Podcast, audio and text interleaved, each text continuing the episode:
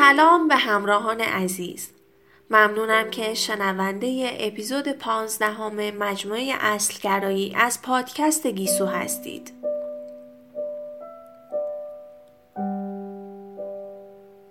در زندگی انسان باهوش داشتن روال روزانه نشانه جاه طلبی است.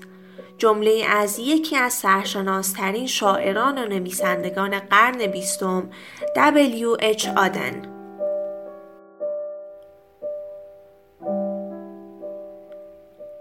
راه و رسم فرگرایانه این است که فکر کنید کارهای ضروری فقط زمانی انجام می شوند که زور پشتشان باشد.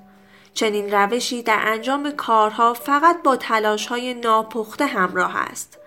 برای انجامشان جان می کنید، تقلا می کنید. راه اصلگرایانه متفاوت است. اصلگرا روالی را طراحی می کند که باعث می شود تحقق آنچه ضروری می داند به حالت پیشفرض تبدیل شود.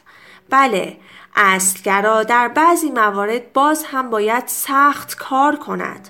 ولی هر تلاشی با داشتن روال درست به نتایج بسیار بهتری منجر می شود.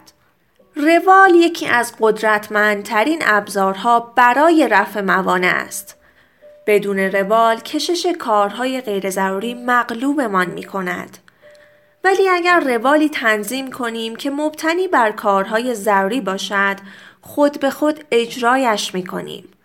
در این حالت به جای اینکه به طور ناخودآگاه به دنبال انجام کارهای ضروری باشیم این کارها حتی بدون آنکه به آنها فکر کنیم انجام می شوند. مجبور نخواهیم بود انرژی گرانبهایمان را هر روز صرف اولویت بندی همه چیز کنیم. فقط باید کمی انرژی اولیه را صرف تنظیم روال کنیم و بعد یگانه کاری که میماند دنبال کردن این برنامه است. برای توضیح سازوکاری که باعث می شود انجام کارهای دشوار با استفاده از تعیین روال آسان شود، پژوهش های علمی بسیار زیادی انجام شده است. یکی از توضیحات ساده این موضوع این است که وقتی مکررا کار خاصی را انجام می دهیم، نورون ها یا سلول های عصبیمان از طریق دروازه ارتباطی موسوم به سیناپس اتصالات جدیدی برقرار می کنند. تکرار کارها باعث تقویت این اتصالات می شود و مغز آسانتر می تواند آنها را فعال کند. برای مثال وقتی کلمه جدید را یاد می گیرید برای اینکه به این کلمه مسلط شوید باید در فواصل زمانی مختلف آن را چند بار تکرار کنید. برای اینکه این کلمه را بعدها به یاد آورید باید همان سیناپس ها را آنقدر فعال کنید تا در نهایت بدون آنکه آگاهانه درباره کلمه فکر کنید معنی آن را بدانید. فرایندی مشابه توضیح می دهد که وقتی هر روز از نقطه الف به نقطه ب رانندگی می کنیم در نهایت چگونه می توانیم بدون آنکه آگاهانه در فکر این مسیر باشیم آن را طی کنیم یا چرا وقتی غذایی را چند بار میپزیم دیگر نیازی نیست به دستور پخت مراجعه کنیم یا چرا کارهای فکری هر بار که انجامشان می دهیم آسانتر و آسانتر می شوند. با تکرار روال به ملکه ذهن و عادت همیشگی تبدیل می شود. تواناییمان برای اجرای کارهای ضروری مانند هر توانایی دیگری با تمرین بهبود می‌یابد. از نظر برخی روال شاید شبیه به موقعیتی باشد که در آن خلاقیت و نوآوری جایی ندارد. این مسئله درباره روال اشتباه می تواند واقعا درست باشد ولی روال های درست به دلیل اینکه انرژی لازم را در تصمیم گیری برای کارها کاهش می دهند واقعا نوآوری و خلاقیت را افزایش می دهند.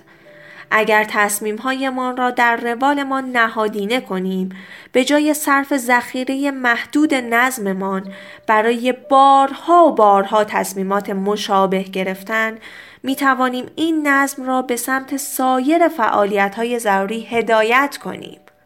مطالعه‌ای که میهای چیکسنت میهایی درباره خلاقیت انجام داده حاکی از این است که افراد بسیار خلاق چگونه از روال سختگیرانه برای آزاد کردن فکرشان استفاده می کنند.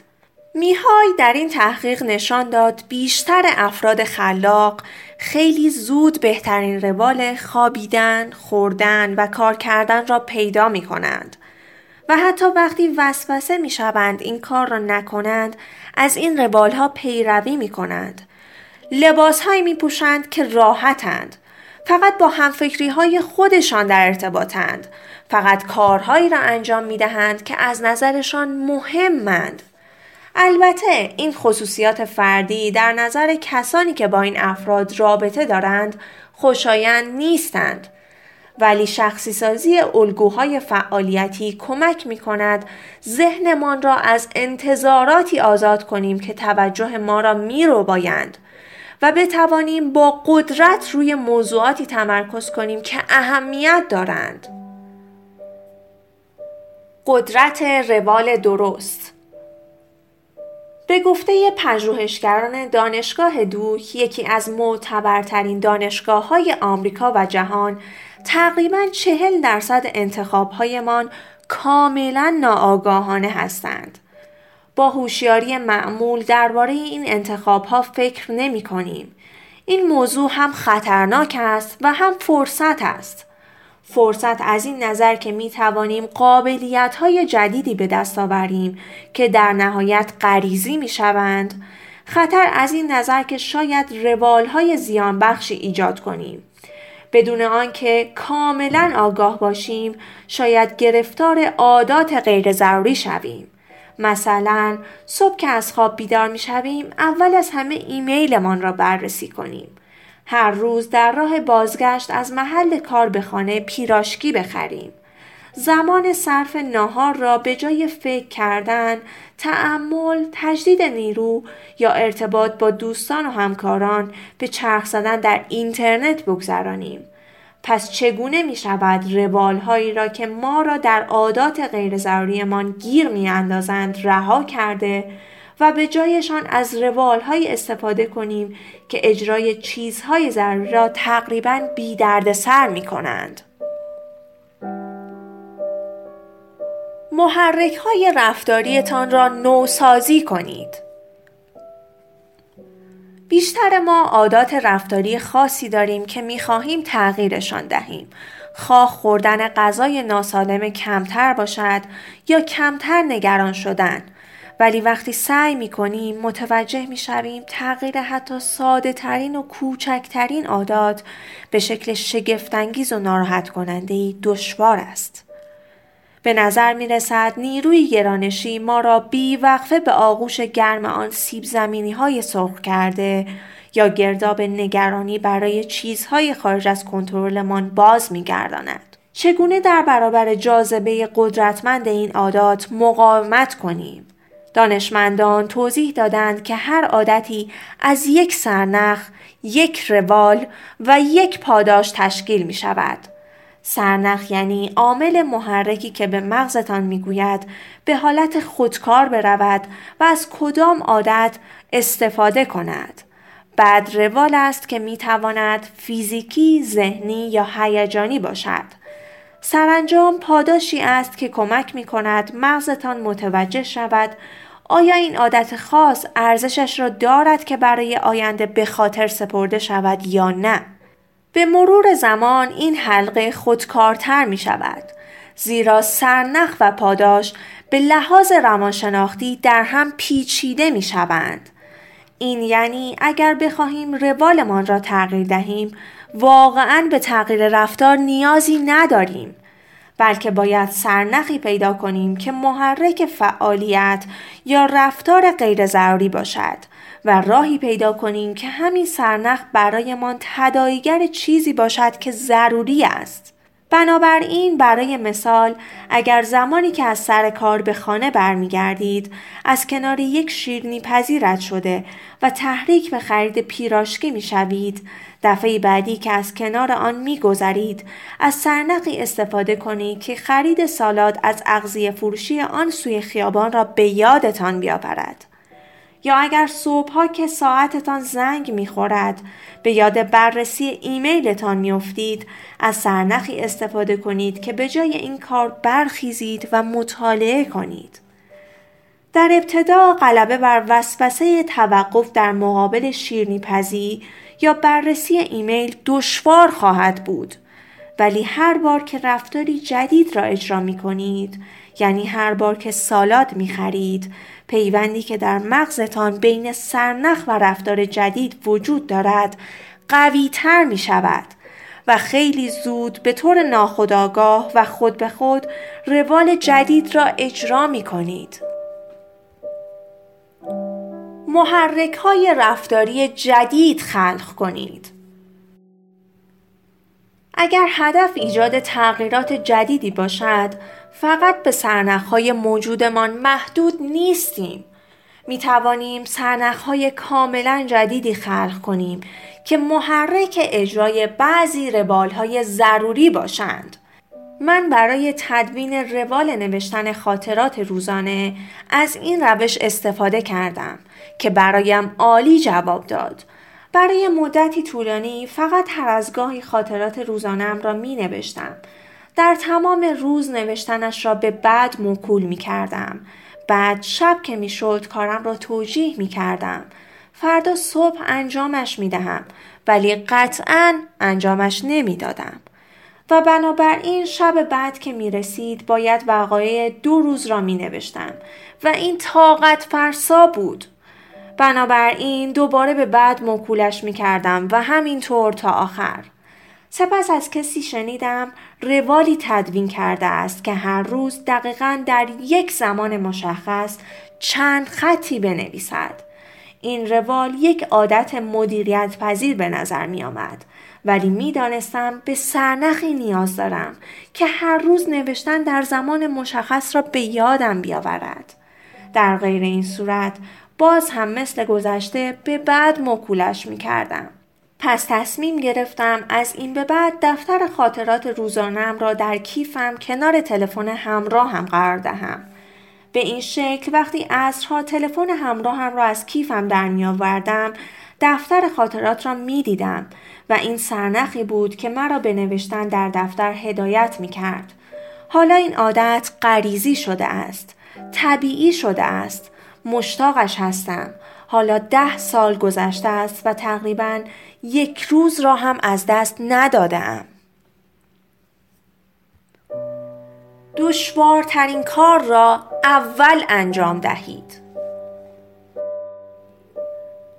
روالی را تنظیم کنید که طبق آن سختترین کار روز را صبح همان روز انجام دهید.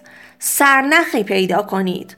خواه نوشیدن اولین لیوان آب پرتغالی باشد که روی میز است یا هشداری که روی تلفن همراهتان تنظیم کرده اید یا هر چیزی که عادت کرده اید اولین کاری باشد که صبحها انجام می دهید که باعث شود بشینید و روی سختترین کارتان تمرکز کنید. روالهایتان را با هم ترکیب کنید. حقیقت آن است که انجام کارهای یکسان در یک زمان آن هم به صورت روزانه شاید کسل کننده باشد. برای اجتناب از این نوع خستگی هیچ دلیلی وجود ندارد که برای روزهای مختلف هفته روال روزانه متفاوتی نداشته باشید. هر روز به جای آنکه خود را درگیر همه کارها احساس کنید، انرژیتان را روی یک موضوع واحد متمرکز کنید. برای مثال شنبه ها را به جلسات مدیریتی اختصاص دهید. یک شنبه ها را برای تولید محصول، دوشنبه ها را برای بازاریابی، ارتباطات و رشد و همینطور ال آخر. به روالهایتان یکی یکی رسیدگی کنید. جای تأسف دارد آنقدر درگیر معجزه روال شویم که گرفتار وسوسه بازسازی همزمان چند روال شویم. ولی همانطور که در فصل قبل فهمیدیم برای گرفتن نتایج بزرگ باید با گام های کوچک شروع کنیم. پس در روال روزانه یا هفتگیتان با یک تغییر شروع کنید و بعد موفقیت در این تغییر را مبنای پیشرفتتان قرار دهید. منظور ساده بودن این کار نیست. بسیاری از روالهای غیر ضروریمان ریشهدار و احساسی هند. این روالها در کوره احساسات قوی شکل گرفتند. این ایده که می توانیم انگشتانمان را بشکنیم و با انگشتان نو جایگزین کنیم احمقانه است. یادگیری مهارت‌های ضروری جدید هرگز آسان نیست ولی وقتی بر این مهارت‌ها مسلط شویم و خودکارشان کنیم پیروزی بزرگی نصیبمان شده است. زیرا تا آخر عمر آن مهارت‌ها را با خود داریم. درباره روال نیز چنین است. وقتی تدوینشان کنیم همچون هدایایند که همیشه نصیبمان می‌شوند. این مجموعه با پشتیبانی شرکت صدراب صنعت از پیمانکاران تخصصی حوزه آب تهیه گردیده. به این امید که با ارائه نگاهی نو آغازگر تحولی مثبت در چینش افکارمان باشد. تا اپیزود بعد خدا نگهدار.